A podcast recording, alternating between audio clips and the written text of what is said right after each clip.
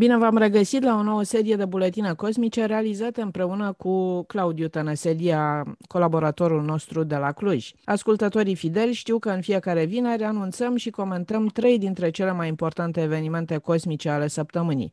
De data aceasta ă, ne vom opri la una singură, lansarea misiunii Inspiration 4, prima misiune exclusiv civilă. Miercuri 15 septembrie 2021, ora 20, ora Floridei, a decolat de la centrul spațial Kennedy un echipaj exclusiv civil condus de tânărul miliardar Jerry Isaacman.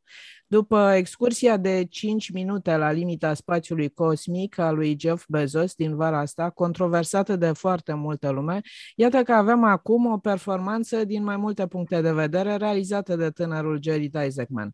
Unde se află ei acum, Claudiu Tăneselia? Ei au ajuns până la 585 de km altitudine, ceea ce este o altitudine mare. De obicei, misiunile spațiale cu echipaj uman ajungeau așa pe la 300-400 de km altitudine, la 400 este și Stația Spațială Internațională.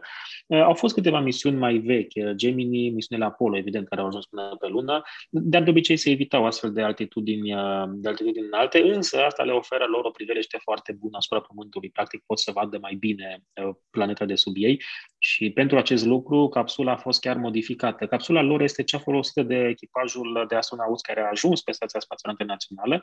Ea este refolosită pentru această misiune, dar pentru că nu mai au nevoie să îndocheze cu nimic pe orbită, practic modulul de îndocare a fost înlocuit cu o fereastră, o cupolă, așa, cu 360 de grade priveliște și ei se pot bucura de această priveliște pe durata zborului. La acest moment, pe orbita uh, Pământului, uh, gravitează 14 oameni. Uh, din misiuni uh, diferite. Pe de o parte, Stația Spațială Internațională, Stația Spațială Chinezească și, iată, misiunea lui uh, Jerry Isaacman. Cât vor sta ei acolo? Misiunea Inspiration 4 are în plan să rămână trei zile pe orbită, însă revenirea lor pe Pământ este condiționată de factorii meteorologici de la Sol. Ei au două zone în care pot să, să, revină, să revină pe Pământ, în largul coastelor de est ale Floridei, în Atlantic, sau în Golful Mexic, depinde de condițiile meteo de acolo. Dacă nu sunt condiții meteo favorabile nici într-o uh, locație din aceasta, misiunea va fi extinsă. Ea poate să fie extinsă cu maxim încă patru zile. Da, este un record. 14 persoane pe orbită nu au mai avut niciodată până acum. Numărul uh, maxim de astronauți aflați în spațiu a fost de 13. Uh, asta se întâmpla pe vremea când aveam navetele spațiale și când se lansau câte șapte odată.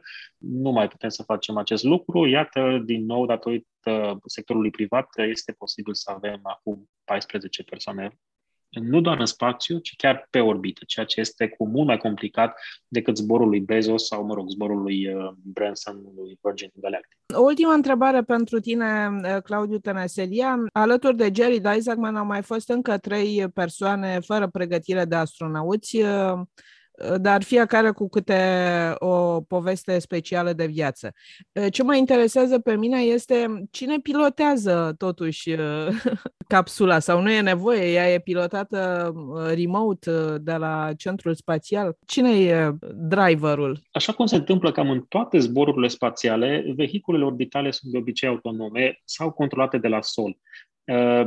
Acum ne miră asta pentru că sunt doar, uh, mă rog, amatori uh, acum în Dragon, dar nici când au fost astronauți lucrurile nu stăteau diferit.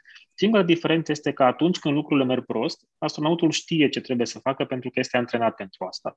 Atât navetele spațiale, cât și capsula Soyuz, cât și capsula Dragon și cea chinezească Shenzhou, toate sunt uh, autonome. Autonom înseamnă că ori se conduce singur, adică are un program încărcat și știe exact ce trebuie să facă și când să facă, ori este comandată sau ajustată de la sol.